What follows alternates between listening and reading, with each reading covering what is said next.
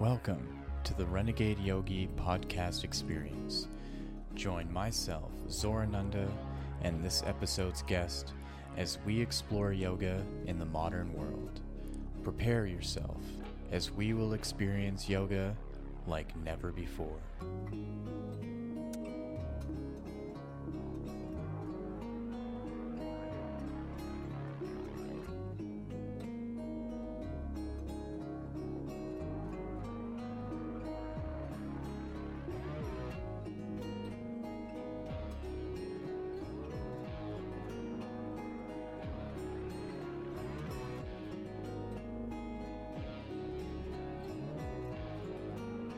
So, welcome everybody to the Renegade Yogi podcast experience. My name is Zora Zorananda, and I have a wonderful guest with me today. She's a good friend of mine from here in Edmonton. We've been practicing yoga together for years, and her life is really inspiring to me, and that's really why I wanted to have this conversation with her. She's an acupuncturist and uh, Chinese medicine practitioner, a fantastic yoga teacher. So, welcome, Sarah Zandbeek. Thank you. so, yeah, this whole process has been really great for me and kind of weird too because, you know, these conversations we just have normally, right? And um, it's just being around these cameras and thinking of it so formally is uh, just gets me nervous, right? so, um, yeah, I just uh, I just think it's really cool to have this opportunity to invite my friends over and you know, especially people I haven't seen for so long. Like it's been, you know, we'll we'll engage on social media and stuff, but it's just such a cool opportunity to be able to invite you over and talk about something we're just so passionate about. And um, I guess what I want to jump into is however long this may take, doesn't matter. Um, what is your story of how you got into yoga? Um, and, you know, how it's led up to where you are now. I know that's a lot to unpack, but um, it's a good starting point, I think. It's like there's a lot to unpack, and then it's also somehow so so simple. But I think my story is not as wild and like crazy as most people's. Mm-hmm. But so I was really hardcore growing up, actually.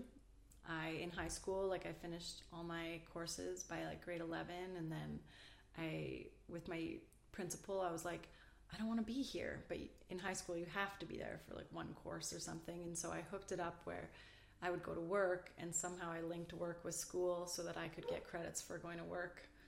Whoa, nice. and not have to be in high school. Yeah. Essentially, because I, I didn't love high school so much. It felt like such a strange moment in time. Yeah, I get that for sure. Yeah. yeah. I found any reason to like do the same thing. Like, oh, I only need 100 credits to graduate and there's all these classes I don't need to take. Like, oh.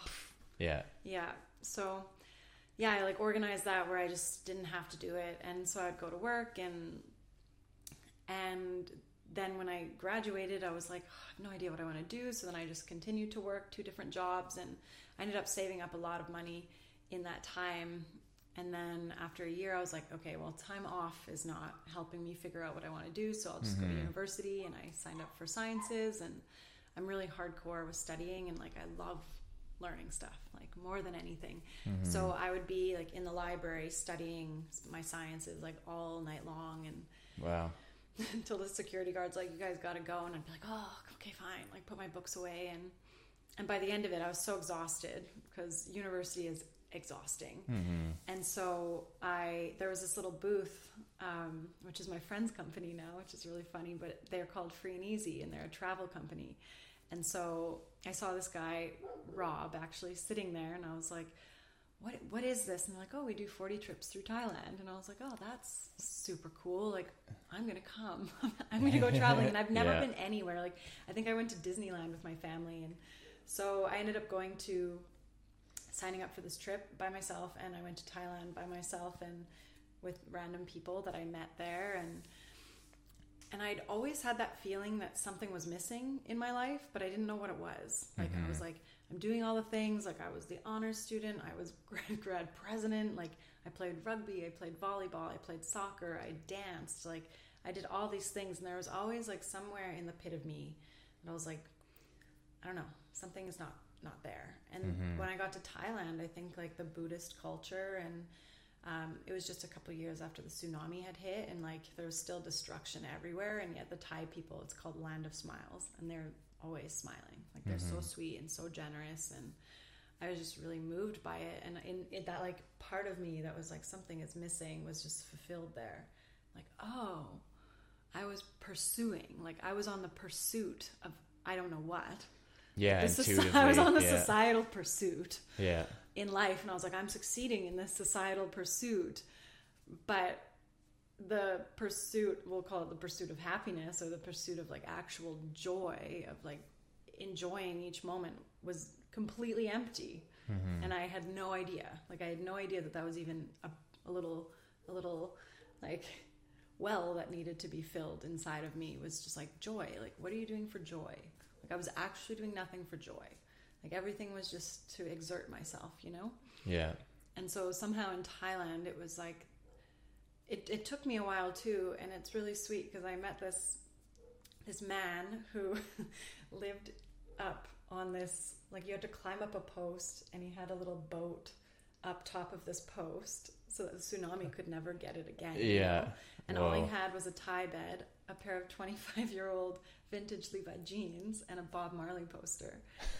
And I remember we sat there um, one night, him and a couple of my friends, and we just talked about these really fascinating things. And I was like, wow, I've never had talks like this before. And then there was a part of me that was like, you know what? We need to somehow like get people to know you and like get you more. Like, you know, like you need to be doing more. And he just kind of laughed at me at the time. And then three months later, I went back and I visited him and I was like, you have it all figured out. And he was like, now you know. I don't need anything more than this. Uh, like, this Yeah. is it. And I remember being so moved by that. And so when I came home, I just, I dropped out of university because I'm like, I'm not finding what I want there, like, at all. And I ended up going to a festival with my friends that I had met in Thailand. And my dad thought I was losing my mind. Like my dad thought I was like all of a sudden like on drugs and hanging out with hippies and was Yeah, there's real- just like a huge shift from like honor student getting all of her shit together, going to university, and then suddenly like traveling the world, right? yeah. Like my Yeah. dad really thought I was doing drugs and I, re- I wasn't. I actually wasn't at all. Yeah. and um, and I was just like, yeah, I'm go- I'm going again because I ended up staying in Thailand way longer than I was supposed to, and then I came home and was like, I was roofing with my father at that time, and so I didn't have like a a real job that I had to go to. I could just be like, Dad, I'm not coming in for a week. I'm going to go to this thing. Yeah. And then I went to the festival and had so much fun. And my girlfriend was moving to Vancouver, who I got really close with in Thailand. And she was like, Why don't you just come and hang out? And I was like, I've never been there before. like, I've never been to Vancouver before. Like, yeah, I guess I'll just come hang out. Like, I'll just tell my dad I'm not coming back. I remember my dad you are going to university. Like, you need to get home and, like, get ready. And I was like, actually, dad, like, I dropped out. I'm not going back. And I'm not coming home right now either. Like, I'm going to Vancouver and I'm not sure how long I'm going to be there for. And he, I remember he was just like freaking out. And I just hung up the phone and was like, no, like, I'm so clear right now in myself and like what I'm doing somehow. Like, and I've been a daddy's girl. So this was like a huge moment for the two of us where I'm like, I'm actually not doing what you say anymore Yeah. without even knowing that that's what I was doing in that moment. But it was just like so clear that I like needed to create that separation and start choosing for myself. And so I went to Vancouver and I remember I was walking down the street and it was sunny out and, and now I would call it I probably had like a, a I was really like clear and had a drop in on like where I needed to go. But in the moment I was like, wow, I feel really independent. I need to be here. Yeah. I need to feel this independence. And so I went to my girlfriend and we were sitting on the balcony of this place where she needed to find a roommate for. and she, I was like, I love it here. I love it here so much. And she was like, well, why don't you move here? I'm like, my dad already thinks I'm like doing some crazy drugs. Like, what would he think if I just moved?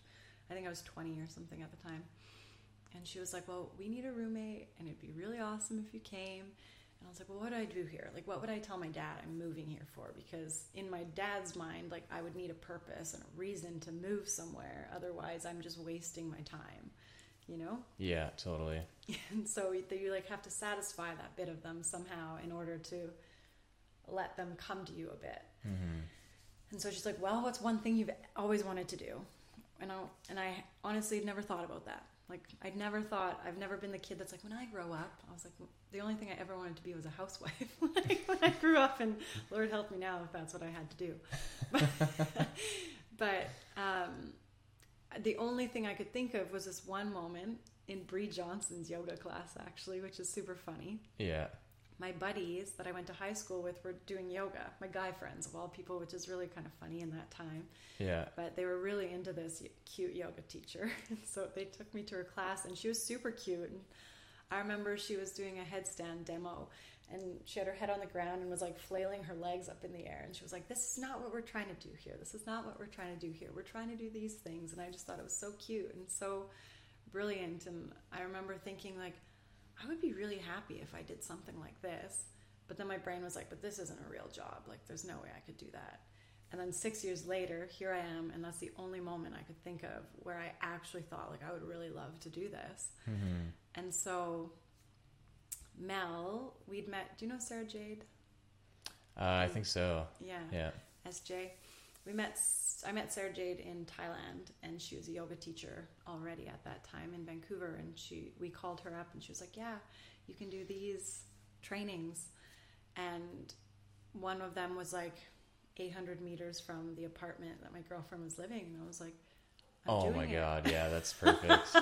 so I signed up for it, and then it started two weeks later. And so I went home and told my parents I was moving, and we packed up my car and I moved to Vancouver and did my first yoga training. And I'm sure if my teachers that I had in that moment knew what I was doing now, they'd be like, "Oh my god, is that even safe?" yeah.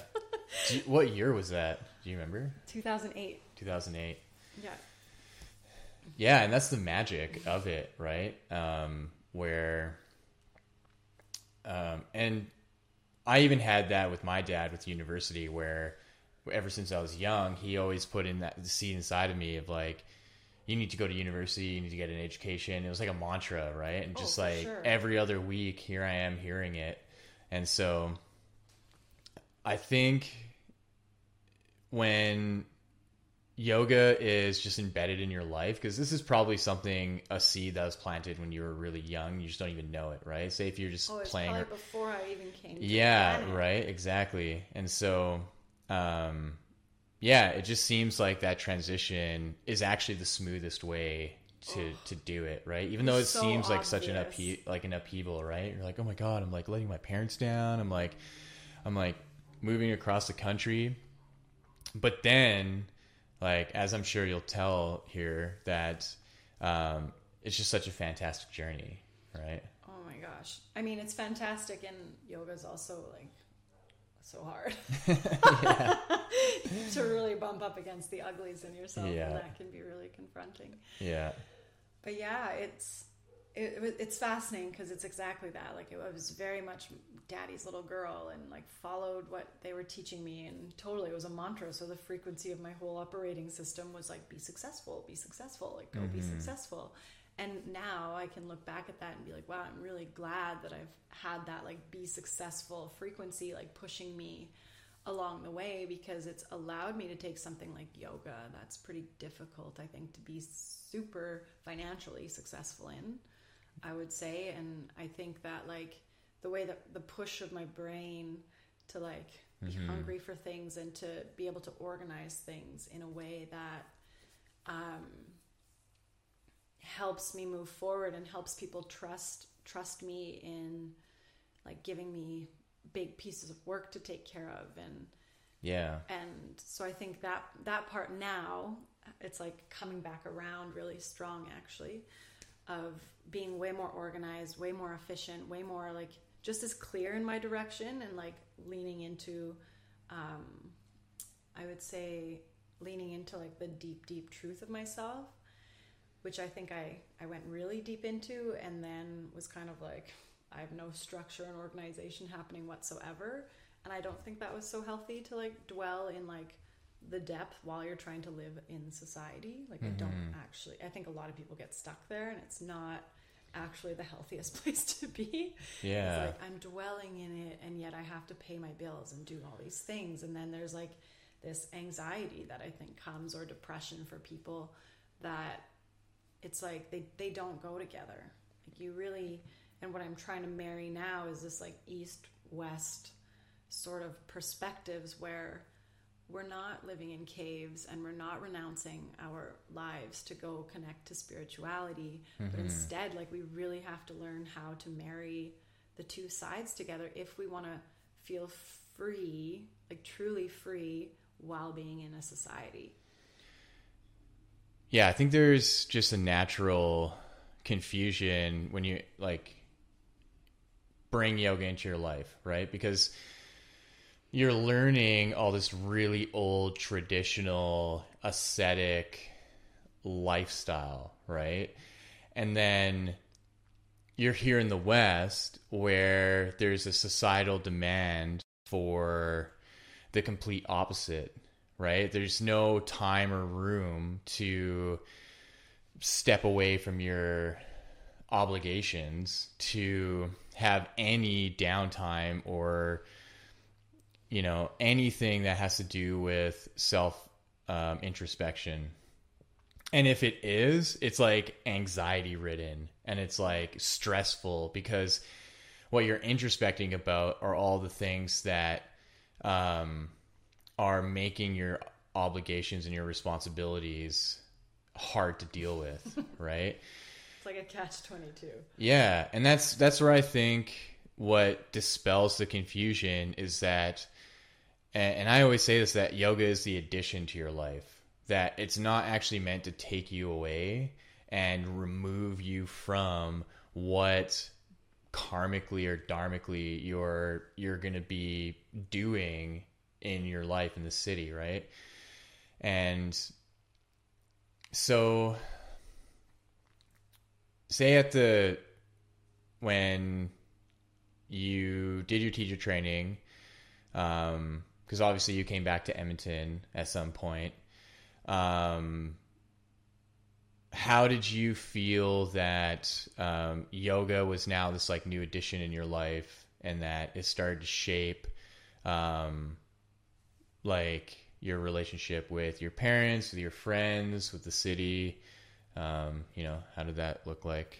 Well, I, th- I think I would differentiate it even a little bit different. Instead of it being like an additional like buddy, I would say yoga became like the undergroove of everything. And hmm. so my operating systems were now operating from this well instead of from my mental societal programming or my parental programming. It became like like the dharma i would say is like the, this underneath that's saying like this way go this mm-hmm. way and the Yeah. karma is of course then the worldly stuff that we're trying to um, or those or, or those patterns that we're trying to kind of um, figure out why they're there and then dissolving them. And so i think how how it all started to shift is that instead of me feeling like i needed to become something or find a nine to five job, I gave myself a lot of the freedom to just like follow those urges that like and not even an urge because urge can then be pleasure and cause a lot of suffering but like the urge of like my soul to go on this journey and so I finished my training in Vancouver and then I stayed there not working for a little bit longer. And the perk is when I was in high school, I was so hardcore. So I had a bank account that was filled because even in high school, I had two jobs. And then after high school, I had two jobs. And I was just like working so much. I think I graduated with like 30K in my bank, which makes no sense. Yeah, But and as like an 18 year old, you're just like, holy shit, I'm rich. yeah, and not even knowing that, you know? Like, Yeah. I don't know. I just work, and then Yeah. I don't, what am I going to pay for? My dad pays for the house. And Yeah. my mom gets the food, and yeah, and so it was just like money in the bank and and I'm partially Dutch, so it's like this this cheap factor where you don't spend unless you need to. Yeah. And so I just had all this money, which afforded me the luxury of like going traveling and finding that, and then moving to Vancouver, which is so expensive. My bank account was like, yeah. um, but I could afford to do this teacher training that I was called to do, and then I could afford to stay in Vancouver a little bit longer and not really work that much and like Mm-hmm. kind of absorb in the whole process of like, wow, I'm not living the way I used to anymore, and like, what does that? It feels really good. And then when I was in Vancouver, I decided that I wanted to go traveling again to South America. But I was like, really, my bank account was like empty now, so I couldn't make that happen. And so I was like, okay, I have to move home. And so I moved home and I worked two jobs to make enough money to go for this six month adventure. Yeah. Um, but in that, I started teaching yoga.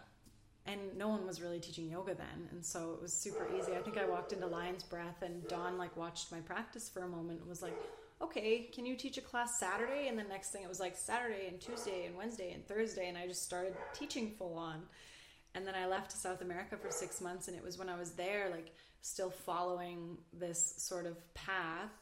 I just got the next drop in, which was like, if you really want to be a yoga teacher, like you're going to need a university education so that you have more more substantial wealth and knowledge to offer outside inside of this yoga because mm-hmm. people are coming to yoga from this societal mental framework. And so if you if you want to be able to bring the depth you have to also like build it so people can come to you. I found like over the last 13 years of teaching it's like having the bridge and making it really accessible and really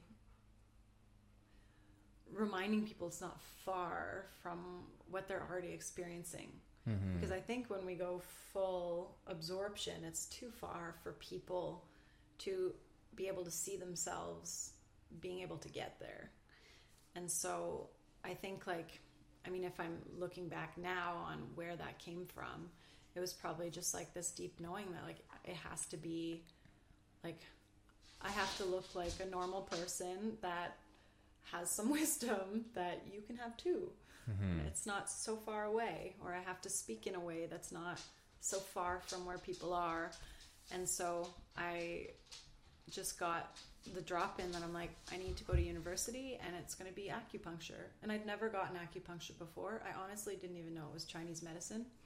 I don't know where it came from, like this idea. I was in South America, so it's not like I was in Asia and seeing acupuncture and being like, yeah, this is what I'm going to do. But somehow it just was like, yeah, you're going to go to school for acupuncture. And I was like, okay. And I went back to my hostel and I signed up for the program in September, which is so funny to think about that now. I'm like, wow, that was really impulsive. Like, I don't find myself an impulsive person, but maybe I am. And I signed up for it and I started the program in September and found out that acupuncture is Chinese medicine. And I'm like, this is amazing Yeah. information. I had no idea that this is what I signed up for. Yeah, and I think that's the special thing about yoga is that um, there's these pieces that are added into your life, right? That only make sense to you. And so as like an outside observer, right, if they were to watch you go from like being this high school student that has this honors to like suddenly um, almost irrationally just not going to university anymore, moving to Vancouver, all of a sudden doing a yoga teacher training, going to South America and and coming back, but because you are part of the vehicle that's going through all of that, it's such a smooth transition from one to the other that it just totally makes sense. Yeah. And you know, it was similar for me in, um, you know, suddenly going to Thailand for two months and then immediately going into yoga teacher training, and then um, like four years later going back to Thailand doing another yoga teacher training. That like, it seems so frivolous, but this is why I've been really thinking about what does it actually mean to be a yogi. So like, not like a yoga teacher, right? what does it actually mean to have that as like a not just a title, but it's Lifestyle. yeah, it's a lifestyle.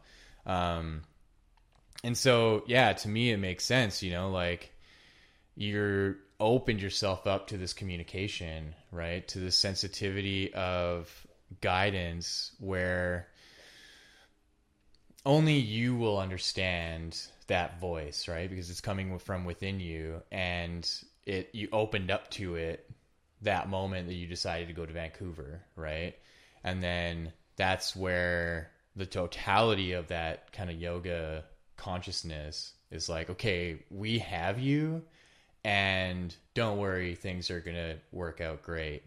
Um, so But what? there's gonna be many times along the way where you're like, what is happening? yeah, yeah, exactly. Um, yeah, because I just I just remember, um, you know, all the time spent at Nourish, and you know, I don't even know how many of your classes I went to, you know, and um, because I like I really remember when you started the Chinese acupuncture and um, you know seeing that whole process and seeing how it started to shape your yoga practice as well and how you're incorporating um, understanding the meridians in conjunction with what was already existing in yoga with um, the nadis and energy centers and stuff. So say at that at that point um do you feel like all that work you did with university and all the depth you're going into your yoga practice is what actually helped you like propel into the next level of your teaching because you went from like you know teaching classes to then all of a sudden like teacher trainings and like big workshops and then suddenly like traveling to India and other places of the world to do yoga teacher trainings right it's like it really seemed like a really big like level up Yeah. Well, and I mean, I, I think for me, the way my brain works, like I need formal study.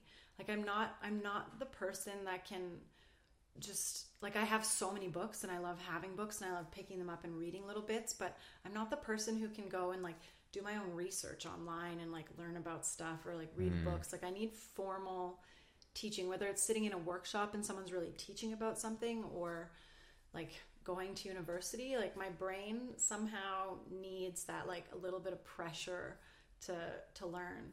And so for me that's really helpful. I know a lot of other people that don't operate that way at all like university is awful for them. So for me it was really helpful to be formal and um, in the pressure tube of of like you have to study sarah.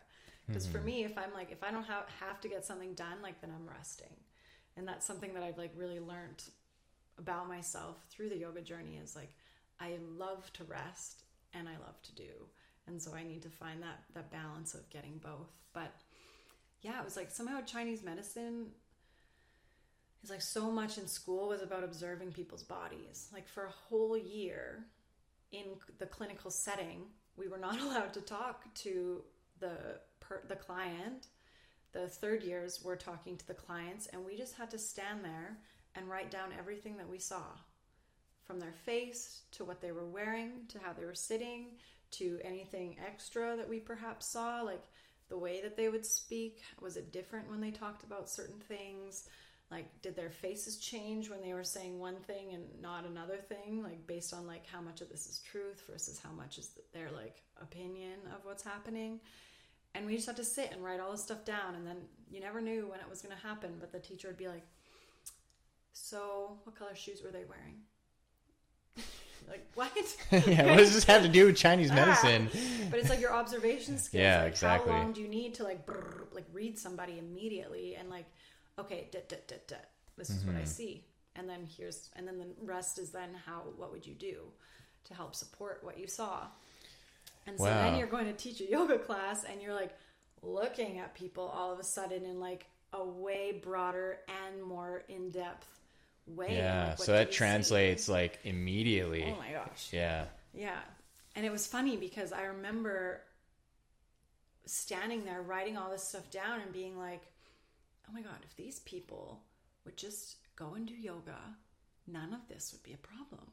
Mm-hmm. And I remember being like, why am I doing this? Why am I doing this? Like, I, this is so crazy that we're doing this. And, and I just wish I could just be like, go to a headstand or go, like, these poses would be so good for you. Like, and I mm-hmm. remember just like feeling that anxiousness. And my sister, I wrote my sister and was like, I hate this. Like, I'm just listening to people's problems, and all I can think about is if they just did some yoga, they would be so much like better off. And I, my sister's like, just keep going, just keep going. Like, there's something there. And so I, of course, did the whole program, but so much of it was just about like watching people and observing and then seeing patterns in people's bodies and what was happening and and then dealing with so many different patients seeing things that are similar between everybody and how those similarities actually kind of change a little bit season to season as nature changes and and year to year and age groups and stuff and being like wow this is like this really fascinating moment in time to like observe these pretty foundational ways that people are operating and how it's affecting their bodies and mm-hmm. and in, in ayurveda and also in chinese medicine we talk about the constitutions and some people are here and some people are here. And you can see that like these people are affected a lot during this season and these people are affected a lot in this season. And these are the sort of things you see that are common between everybody. And then for me i really don't um, resonate in my life with the idea of and i think i did for a bit while i was going through school i got this and i did my reiki course while i was going through school i got this like i can heal people sort of feeling you know and i think a lot of people have to go through that because you realize but that's how you take on everybody's shit Yeah. like, oh, there's darkness in my body now from helping this person. And you're like, well, what were you doing doing that? Like, you Yeah. know? So I think I just, I mean, I got myself in some like energetic mess doing that and being like, oh, I can just like move this and manipulate this. And I can, you know, like I have the ability to tune in and like feel it and see it and like move it. But realizing like that's not my job. That's not Yeah. my work. And, and that's actually why I don't practice acupuncture right now with needles is because I don't want to do the work. And I think it can be really helpful for trauma and giving people the like a lighthouse tower of like this is how you can feel. Mm-hmm. But ultimately, like even in clinic, you see so much people then just want to come to you to fix them so they get that feeling for a week and then they'll come back so they can continue this without changing anything in their lives. And and I somehow like I don't know, I respect people that are healers and that do that work because I think it's also important. I think it's really important. Um, but for me, I just feel like I would rather, through this information and through this a way of being able to see people's bodies and through the body of yoga, like I would way rather sit in a position of teaching people about themselves and about Chinese medicine and about this information so that hopefully something is ignited in them where they then feel inspired to make changes that are going to work for their specific constitution. And that mm-hmm. doesn't mean like everyone now needs to drink green smoothies and and wear white and do these these things or talk sweetly and calmly. But instead it's like what works for you? Like what really not only makes you feel healthy but also brings you joy.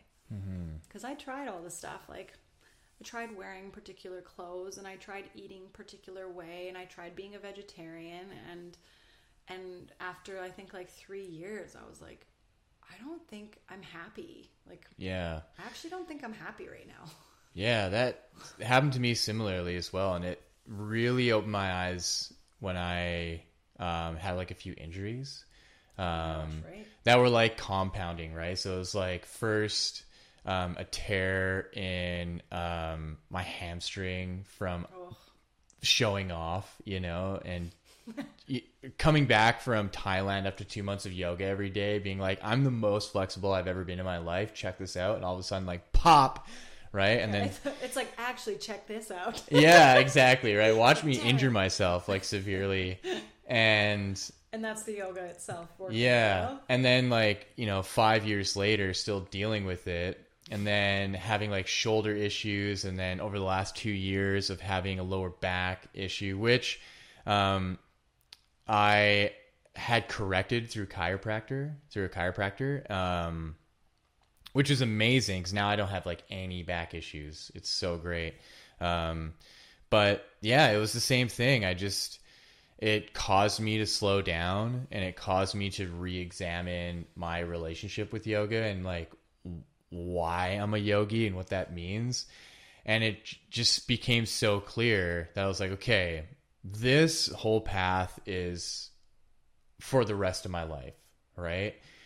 Am I approaching it in a way that it is will be sustainable? Yeah, and so knowing that, um, and now spending the time just really focusing on healing, that like you like you you're right. It's not anyone else's responsibility. I can't go to Vishwaji, my teacher, and be like, "Hey, Vishwaji, I have these issues. Can you help me heal it?" He's gonna be like, "No," you know.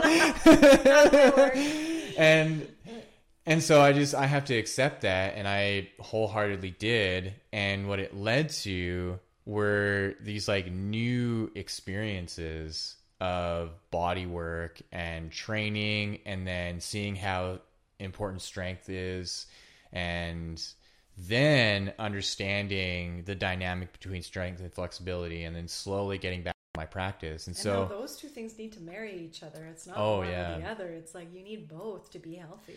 Yeah, because I I've been spending a lot of time just like looking back when maybe between like 25 and 30. I would say like those 5 years were like my predominant yoga years and how strenuous I was on myself, you know, and like sure I had really great flexibility, but then when I'd actually look at what I was doing, I was like, I was really for- forcing myself into things.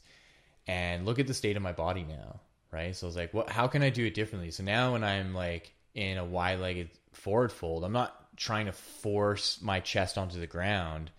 I'm just doing key activating um, things and just staying there and being like, okay, I I'm like maybe 30 degrees from the floor right now.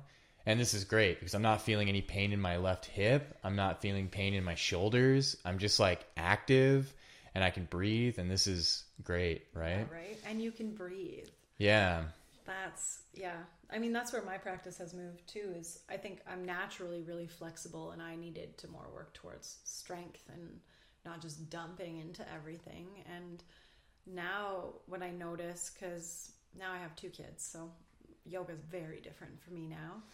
Um, and so when I do get to practice, which I always laugh when I when I read, laugh and like I'm slightly like triggered by it for sure.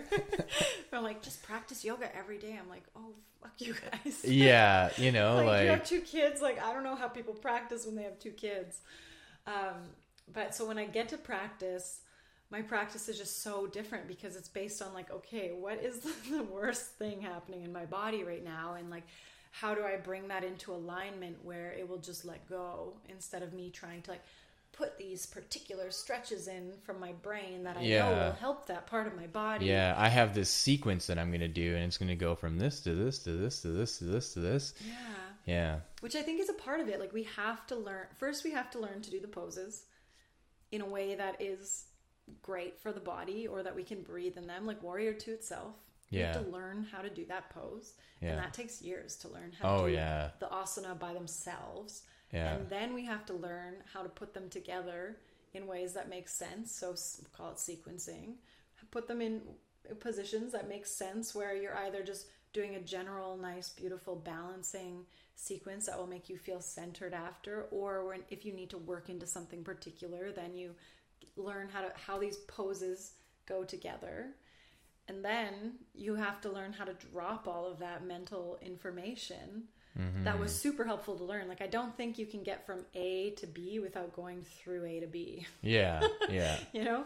It's like I'm at A and I'm seeing B.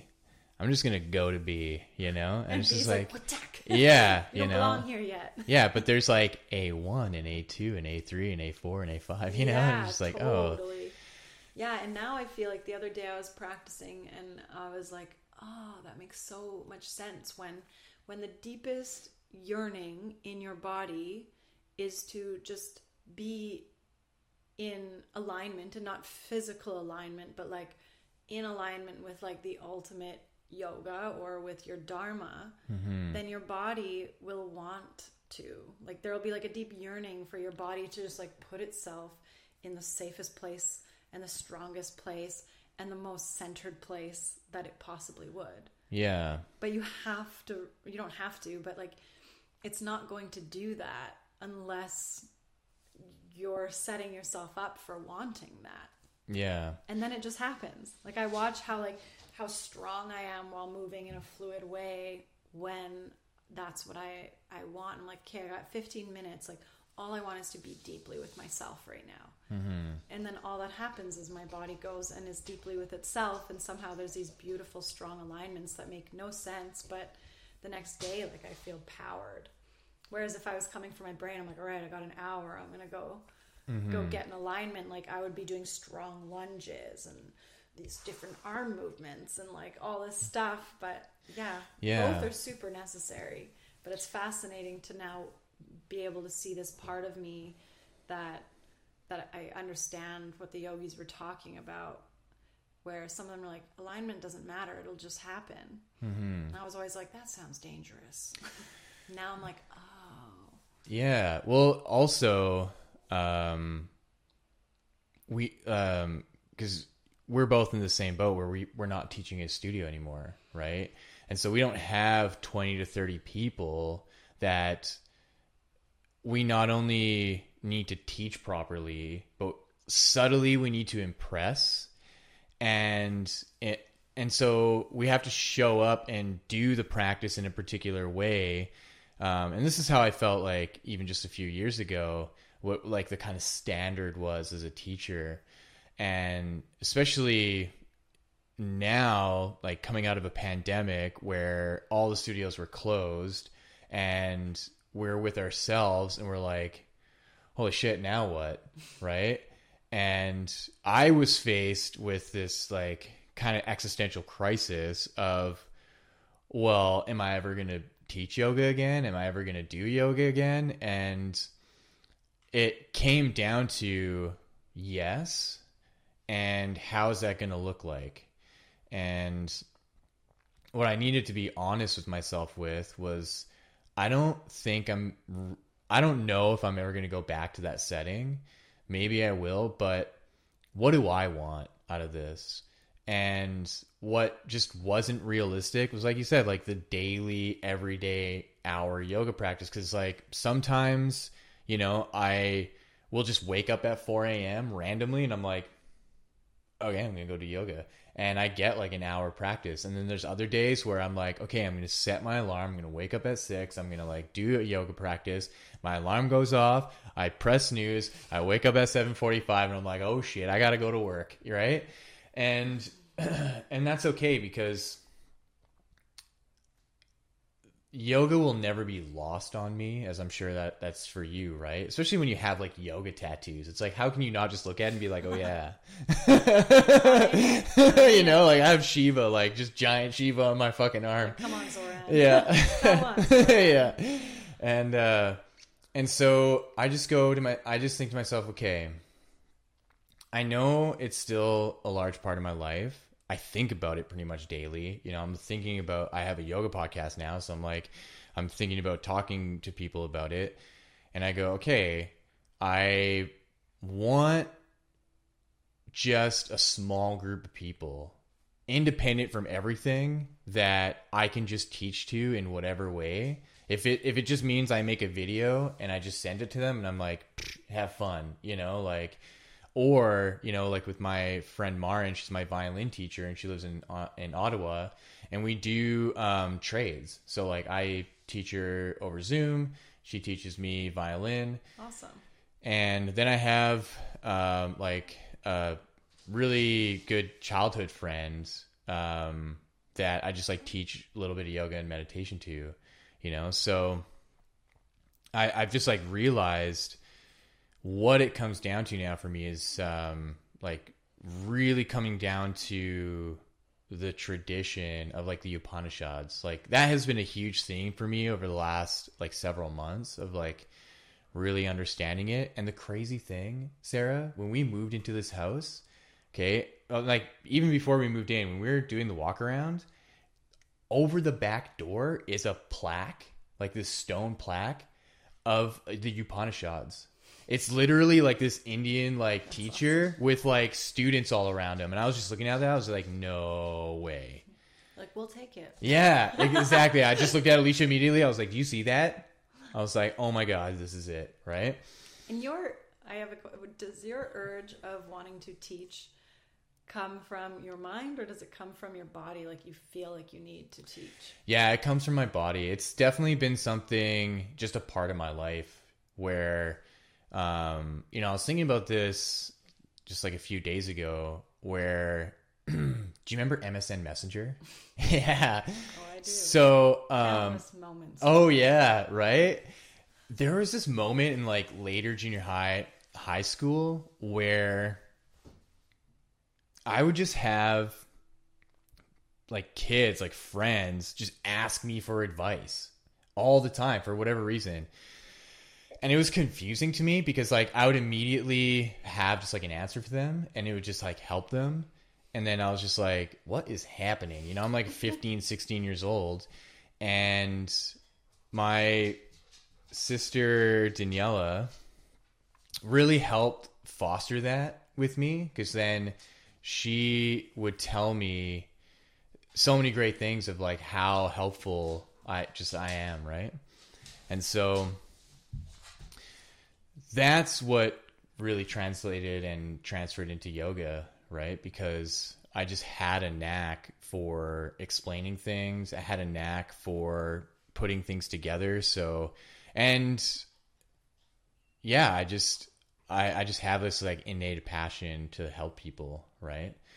Um, so where the brain stuff is is like making money on it, you know? Like that's what always messed with me was like why you know why am I trying to charge so much money for this stuff, you know? and and it makes sense to a, to a degree like especially when you have a studio you're operating a business you have overhead you have costs you have rent you have utilities you have instructors you so need to pay things. yeah and so like it totally makes sense right but then when it came to like independently it was just a weird thing like i had no problem going to a studio and being like yep i it's 50 bucks a class you know and i i teach the class and i spend a month teaching and i get paid this much and like fine because i have to travel there you know, the eh, all the log- logistics. Yeah. So, and what's really changed is like now that like head money thing is like gone, right? Because I I have a career. I you know I'm fine doing what I'm doing, and I'm like, oh, I don't need to come from that place anymore and I can return back to like inner intuitive gut like wanting to share um, what I'm passionate about. And if that translates to opportunities, Great. yes. Yeah, like that's the bonus, right? Like I don't have to be so rigid and be like, no, I can't let this translate to someone coming to me like, hey, do you want to come to this festival and um and teach like a yoga class, teach yoga for these days and workshop and like, yeah, we'll like pay you this much, right? Um, but I think in like the basic of wanting the goodness to reach to people, it's like I just want to give that out, you know, and especially with the friends that I'm teaching now, it's like I, I have no interest in be like, oh, by the way, you know, if you want to do these lessons with me, it's going to cost you like 200 bucks, three, 400 bucks. I'm like, no way, man. Yeah. yeah. Well, it has to be in the Dharma, right? Like, that's what I see so much, and I always want to ask, like, is it in the Dharma to do it that way, mm-hmm. or do you mm-hmm. just think you have to do it that way? Yeah, because you don't have to do it that way. And if it, I think if it's Like for example, when I graduated from acupuncture school, it was like yoga was just like, come on, it was like pulling me and I'm like, oh, to the point where I paid like probably sixty thousand dollars for my diploma in mm-hmm. acupuncture and I've not made a cent on it Yeah. because it doesn't like I'm like I get it. I should take that information, go work at a clinic, put needles in people, make money, do the thing. 9 to 5, it's set up. But it never felt natural. Like it never felt like I need to do that. Whereas yoga, it's like it's been pulling me in a way that like it's almost effortless. Like it's been effortlessly pulling me along the way. And and so I'm like I'm very clear that not by my own choice, but by the like grand choice of things is like this is really what I'm supposed to be doing is teaching in this way and just following what the information is that I'm being told to learn to continue to support this process. And I think for some people it's like I think it's so important that people who are working normal jobs are living a yogic lifestyle because if we were all just in the yoga studio, we wouldn't be getting very far. Yeah. You know, like I think some of us need to be in the yoga studios working so that the people that are like, Zoran was teaching me this stuff, and I was just, I'm just a violin teacher. Yeah. So teaching me the stuff, I'm really interested. Like that person needs somewhere to go and learn. Yeah. But if you weren't teaching it to humans that aren't going to a yoga studio, then the message doesn't spread, you know? Like we need people who are working construction sites to be practicing yoga. We need people who are working in the school system to be practicing yoga and like feel like they're living a spiritual yogic life that doesn't have to be in the yoga studio or doesn't Yeah. have to look in this like particular format or even earn money off of it but it's like i mean i look at that with my kids now um, and yoga's never been more pertinent than it is now to like really practice every single day and every moment because if i don't i'm i'm like thrashing on them or something you know or i'm like pressuring them to be certain ways i don't do that at all but Yeah. i would be you know if Yeah. i didn't have They seem pretty wild in the best way possible. God, yeah, they're really free, and I and I love that. And and I watch the the moments sometimes where I'm like, oh, I just want to be in control of the situation, so I can just go be by myself and do something. But it's like the more I can practice yoga, I'm like, that's not what this moment in my life is about. It's not mm-hmm. about going and meditating every single morning before I wake up, or it's not about getting my 30 minute pranayama practice in before I start the day. Like, if I'm trying to force that to happen, like, I'm going to be really stressed out. Yeah. Would I tell other people that they need to be like more of disciples to their pranayama practice? I think for some people, that like forced discipline is really important yeah. because they won't get there without the discipline. And I would maybe prescribe that Yeah. for for a vata like person who's very artistic i'd be like you gotta like step into the discipline of like doing this daily practice but am i gonna go tell a single mom that she needs to do the single practice every single day no. otherwise she's over like you don't you ha- you can't It- Yeah. it's not like that and i think when we try to make it like that we that's it's no longer inclusive Yeah. Because there's elements of the practice eh, that are conducive to that, right? And that's what makes yoga so wonderful. And that's, um, you know, what I feel more so of what my purpose is in it, not so much to be this like acrobatic asana master where I I love doing the practice, but then I'm just like realizing more and more, you know what? I have an understanding of the totality of the philosophies that not many people have. So like and, and that's just because personally I dove into all of them, like what karma yoga is, that what bhakti is. pull, right? Yeah. like, so like i want to know this information Exactly. So like, you know, for example, like the single mom, it's like, okay, yeah, maybe a strong asana practice and pranayama, that's just not going to do it, but maybe bhakti yoga is. Maybe just reading like Hafiz poetry and um, you know, and um Rumi poetry and then just listening to like um kirtan and singing along and chanting to, and to kirtan. And that can be just in the background And right? like it with your kid. Yeah, exactly right? And so then th- these like really wonderful elements of of yoga can be woven in and it's it doesn't have to be so weird about it either i think society makes it so weird Oh, right you have That- to be on board or off board. Like, which are you? yeah you know You're like, well, I'm on board, but it just doesn't look like you're on board. yeah exactly. I'm on board in a different way. Yeah. And I, I think that alleviates so much pressure around it, Well, right? which makes it possible. Like, do you feel good when you're under pressure? no. Like, are you like, I love this. I'm under pressure. You're like, Yeah. no, it feels awful. Yeah, you know, like scrolling through like Instagram and seeing all the like the yoga, like everything's the exact same and I'm just like, "Ah, like I don't want to do this." Like, you know, And and you go and try and set up your camera to like take this selfie picture so you have something to post, and you're like, this is fucked. yeah. But some people love it. Like I watch like Jana, not that it, she's a yoga selfie, but like Jana, for example, like she loves the engagement of social media, and like Mm. Yeah. it's not an effort or a pressure for her. She's like really good at it, and she loves it, and it's like Yeah. that's where she's drawn. Like that's her dharma is to move in that way.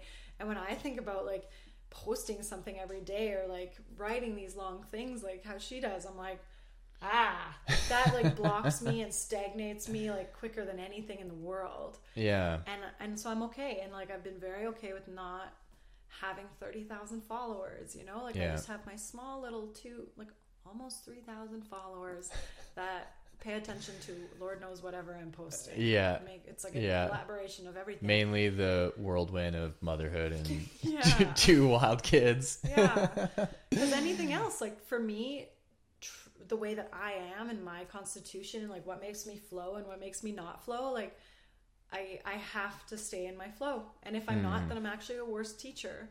Yeah. and it's funny because I'll, I'll like i just taught a teacher training for um, a friend and it's like i hadn't taught and I, it's always really interesting after you have a kid to then go and teach because you're never quite sure what it's going to look like. Because once a human for I'm, i don't know how it is for a man obviously but once you have a human inside your body like the genetic information is actually being exchanged. So you change and like you hold a spirit that has its own Yeah. connection point that's now going through you to get to them. So you're hearing information differently based on who's in you. And like both children like alder how i felt in my like during and after is completely different than how i felt with rumi during and now after. And um it's always fascinating to then step in to teach and be like, oh, I wonder what's how I'm going to teach. like, I wonder- I wonder mm-hmm. how I'm going to teach now. Like, you, I really don't know, and it's so fascinating to sit and listen to yourself and be like, oh wow, like, okay. I'm like now I'm like, I don't want to have another kid because I like what Rumi gave me. Mm-hmm. like I'm so much more driven now and so much more grounded and and I like worry that like the next child will like disrupt, be a disruptor or something like this, you know. And I'm like, hmm, this is a sweet spot. I'm just gonna stay in it.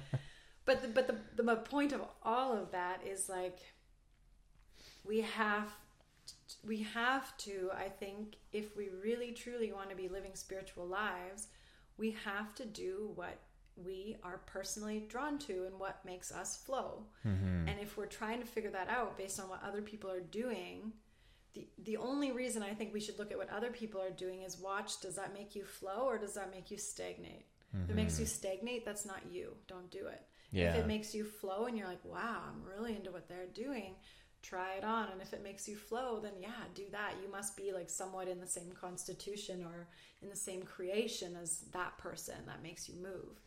And and i really think like more than ever when i'm teaching teacher trainings that's like just what i'm trying to ground in is like i hope authenticity never looks or you never think that it looks a certain way or it sounds a certain way like Yeah. I hope that never happens. Yeah. You feel like you have to do something.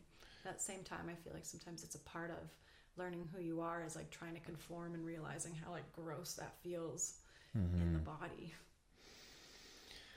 Yeah, because um, that authenticity is transformative, right? Um, and and it's ironic because it's always with you. It's it's not like Oh, I was just waiting. Yeah. Please. and and it's like sh- yoga is the spotlight on it, right? And the the pathway through the practice is really going to help direct that authenticity into um, the the kind of service you want to provide, right? Yeah, and, And, the like- service is here to provide. Yeah, and like just like how you're saying with with acupuncture, um, you know, it was this like enabler for the way that you were providing yoga and your teaching, right? And how it was complementary. And and you know, who knows how that comes up into your life again, right? It's just like those flowers that bloom um, like once every three or five years. You know, like you can't expect um, just because there are these other flowers that are blooming four times a year that this other flower is going to behave the same way. the same. Yeah, and and so that's how I was really looking at it in in my life as well, where like, you know, I had this like lull of suddenly not really having a desire to practice that much, not really um like caring about my how my body looks. I was just I had all these hang-ups, right? Because I was super tall, super skinny, and practicing so much every day to try to change my body. And suddenly all these injuries come. And then now I'm like, I can't practice because it hurts. And I'm like, okay, I get it. I just, I just need to stop. And everything in me, like even all the yoga was like, yes, Please. like just just go away and come back later you know and then i'm now returning and it's like my i've noticeably changed my body like i gained like 30 pounds and um now going back into it yoga's like yes now you get it right and then it's like and you're only 33 right? In our twenties, we're like, I gotta figure this all out. yeah By the it's time like you're thirty, you're like, I have no fucking clue what's happening. So Yeah, I'm just gonna start listening. you know?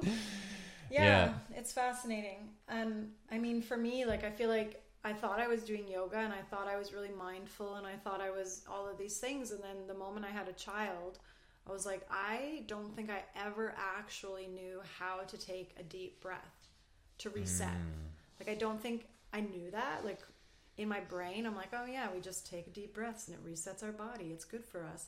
But, like, until you viscerally feel that, Yeah. you're like, ah, my child has me up against the wall and I just gonna freak out, but I don't want to freak out because this is not how I want to operate. It's like you have to find space where there's no space, and then the only way to do that sometimes is like, oh wow, okay, yeah, wow, that works. That Yeah. actually works. That thing Yeah. I've been learning about and talking to people about it actually works yeah to make you pause, but you have to remember it in the moments where you're least likely to remember something like that.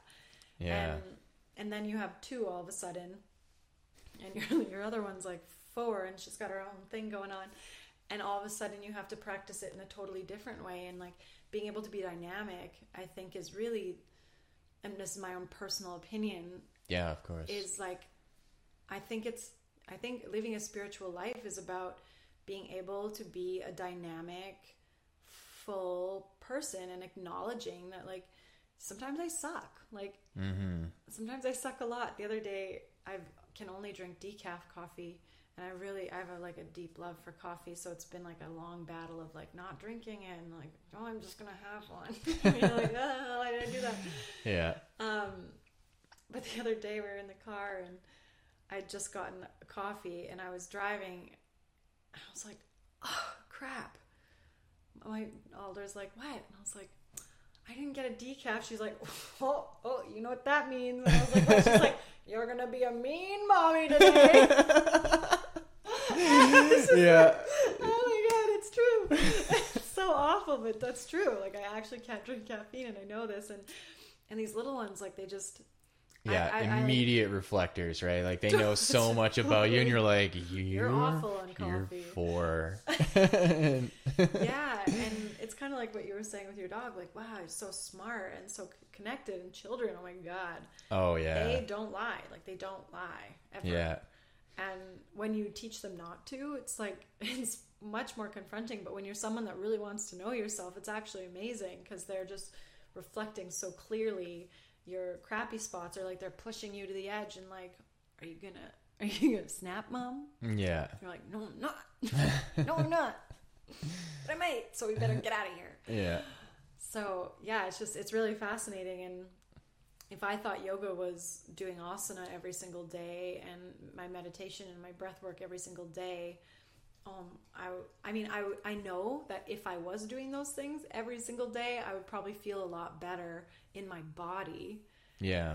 for sure. Like my body wouldn't be like I'm sit out hunched now, like my body would probably feel a lot better and my energy levels would be better. But the amount of like emotional entanglement that would happen have to happen every single day for me to be able to practice and like have kids jumping on me while I'm practicing and it like that is so stressful that I'm like are the cortisol levels in my body healthier Yeah. well so I can get my practice in every day or is it actually just healthier to like let that whole like you have to do this every single day?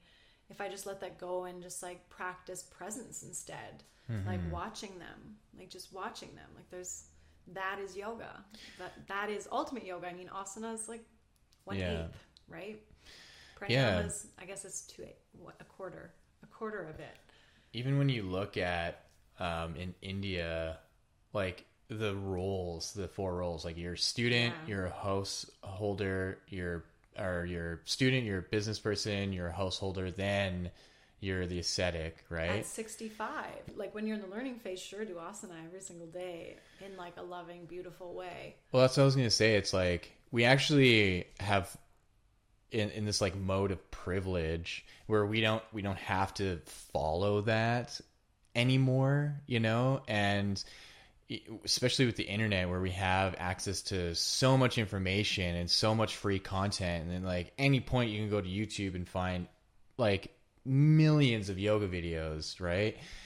And and so it it just seems so counterintuitive that with that there's then this that pressure of like oh if you want to achieve this certain thing called enlightenment or whatever in yoga then right now you have to do this every single day right and that I think is no, it's just crumbling away, right? It's just it just doesn't make sense anymore, and and you see it at because like of how there's this facade around social media where like sure you can go to like this, you know.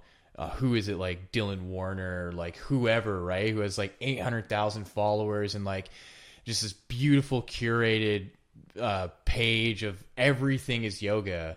But it's like if you were to actually examine some of these people's life, and maybe not him, but like some of the countless others, it's like, are they doing that every day like that? You know, chances are probably not. And so what I Well, and also, are they helping other people? Like, is Yeah. it actually supportive to other people? Because that's the whole point of yoga is to be of service, not to be of masturbation, yeah right you know? and and so what i tell people more often now it, because that's the concern right it's like oh I don't, I don't have time to do this every day i'm like look you can do it whenever the fuck you want right and and if that means that's once a week then it's once a week if it means it's 15 minutes here and there it's 15 minutes here and there and what will happen is that it will increase gradually over time right Yeah, because you'll feel the pull to it. yeah. And what what I've noticed is definitely missing is the like historical philosophical content where what really helped me as a person and to really understand like just yoga consciousness it wasn't necessarily only the times where I was doing my practice and meditating. It was reading upon like the chakras and the energy bodies and the Upanishads and the Bhagavad Gita and getting into this material and not to the point where I'm memorizing all this stuff and I'm and I'm treating it like I can pick out any and every Upanishad or line in the Bhagavad Gita. It's not to that extent. It's it's getting to know the information and and picking out the gems that are relatable to my life and being like, oh, when I the, the thing that I really did get into is like Ashtanga yoga and the yamas and niyamas. And but I like really gravitated to ahimsa, non harm. And was really asking myself, what can I do to cause the least amount of harm to others, right? And myself. Yeah. And then the ironic part is like I'm riddled with injuries. right? Well, that's just it, which is why you're probably drawn to it because it's like you really need to learn to be loving to yourself. Yeah. And that I think to me personally is like part of that passion, that drive as well is um, wanting to be an educator of the morals, right? Especially in a world now that is facing, you know, cancel culture and all this criticism and, um, yeah, divisiveness no generally for communication. Yeah, right. That um, you know we can add these things as lenses and filters before we're even doing anything, right? So it's like ahimsa is like this like plug-in, this add-on feature in our mind that's like before I say this, it comes through ahimsa, and if it doesn't meet the parameters of what ahimsa is, it just doesn't come out of my mind and through my mouth, right? Um, so yeah, I mean the one thing just to like wrap it all up is that I always look at it um, is like when we talk about dharma, it means that it's you particularly and what you're called to do or what service are you here to provide mm-hmm. and how will you provide that service and for me i always look at it because when we talk about oneness people are always like well then like i don't i don't understand i always think of it as like well your body is one and if I'm the heart and you're the kidneys, if you're trying to function like the heart, the body dies. And if I'm trying to function like the kidneys, the body dies. It's like we have to really sit in and like what part of this whole picture am I a part of and what is my role to make this oneness operate as healthily as possible. Yeah. If I'm the if I'm the colon, I'm just there to squish the poop out of the body. That is crucial. Yeah. It might be the shittiest part of the entire situation, but it's crucial. Yeah. Otherwise, the whole system backs up and the person dies. Yeah. You know? And so I think it's really important that we we just try try the best we can to like really stay in what we are really here to do. Like what makes you flow. Yeah. And that should be the parameter of what you're choosing to do is like am I like stagnant here or is this making me flow? And sometimes flow feels like like it feels really intense and you're like I don't want to do this I don't want to do this I don't want to do this but it's actually making the body move. Mm-hmm. It's like having those tough conversations you don't want to have or like breaking up with somebody it's like so uncomfortable but actually like the moment it's done your body's like flowing even though there's pain and heartache and all of it it's like the body is feeling alive mm-hmm.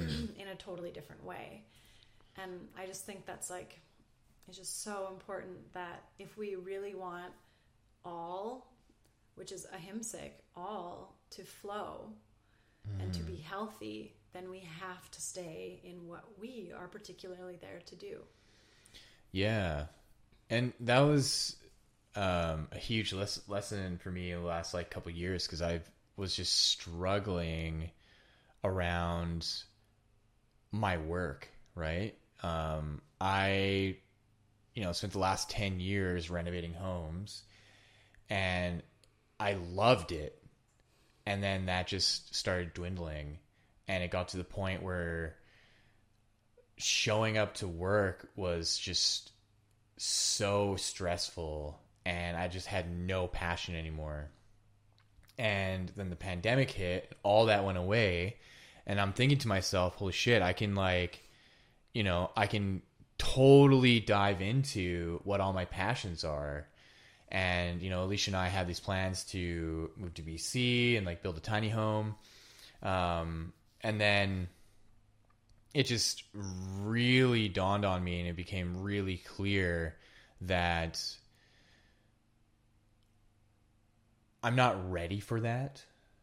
And then I, you know, I was hired at the spindle factory where my brother's general manager.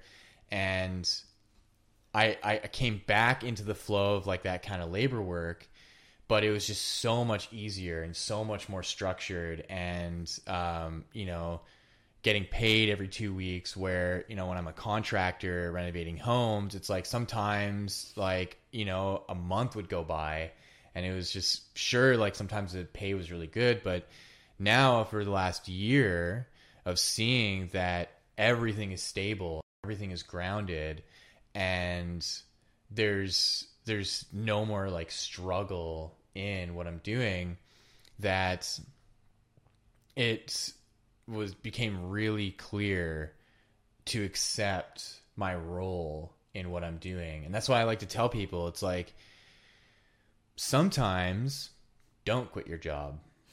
You know? Like it's it's understandable if, you know, there's obvious abuses, right? Where, you know, you're clearly being mistreated, you know, if it's misogynistic or if it's like verbal abuse and emotional abuse, whatever. Yeah. But if if that's not there and you are being treated well and you're just comparing where you're at with other people because of you know friends and family social media whatever bring yoga into your life stay where you're at where you are. See how yoga can actually ground you in your life well, and, and see how you're a part of your own problem too. Yeah. And and and grow from that place right? And i took that and and now I'm seeing all the goodness that's coming out of it and what I still get to do, right? Um and it's just such a such a blessing to know that you know even though you know I wasn't able to completely quit my job and move to BC and live this kind of like hermitage life of being out in the country somewhere um, that everything in me was like that's not your purpose. Your purpose is here and to work with certain people and that's just the way that it goes. And it's just it was so hard for me. that, yeah. like, oh my god and all of a sudden it's like yeah, exactly. And um, yeah, so I think we can end it there. It's been over an hour. Um, thank you for coming by and chatting and uh, you know meeting Rupert and all of his shenanigans. You're much a... easier to to work with Rupert than my wild children. yeah, he's like, I just wanted to be in the room and lay down with you guys. That's it. I didn't want to be outside barking.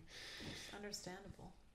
Um, maybe tell people where they can find you. Um, you know, social media wise. Um, yeah. Well, my website, which doesn't have much going on it, it's currently in the need to be worked on phase is just my name, sarahzandbeek.com.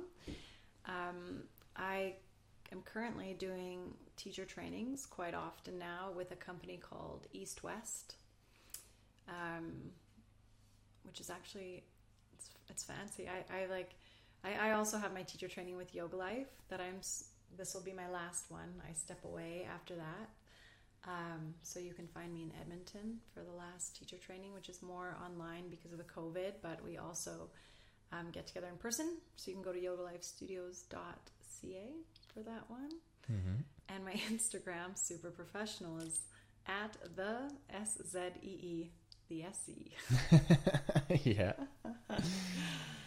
And Great. it's not really, it's about motherhood and yoga and just general life stuff. I don't Yeah. prescribe to posting every day. I don't prescribe to posting about a certain thing or co- making the pictures all look the same. Yeah. And that's Just, that's real to me, you know. Like I I love it. Like yeah, it's you know, the windows into into our lives of what we're actually doing. Um yeah, the basic everyday stuff. That's the yoga. yeah. That's the yeah, yoga. that's the yoga. So Yeah. Well, thank you. thank you. Thank you for watching everyone. Have a wonderful rest of your day and enjoy.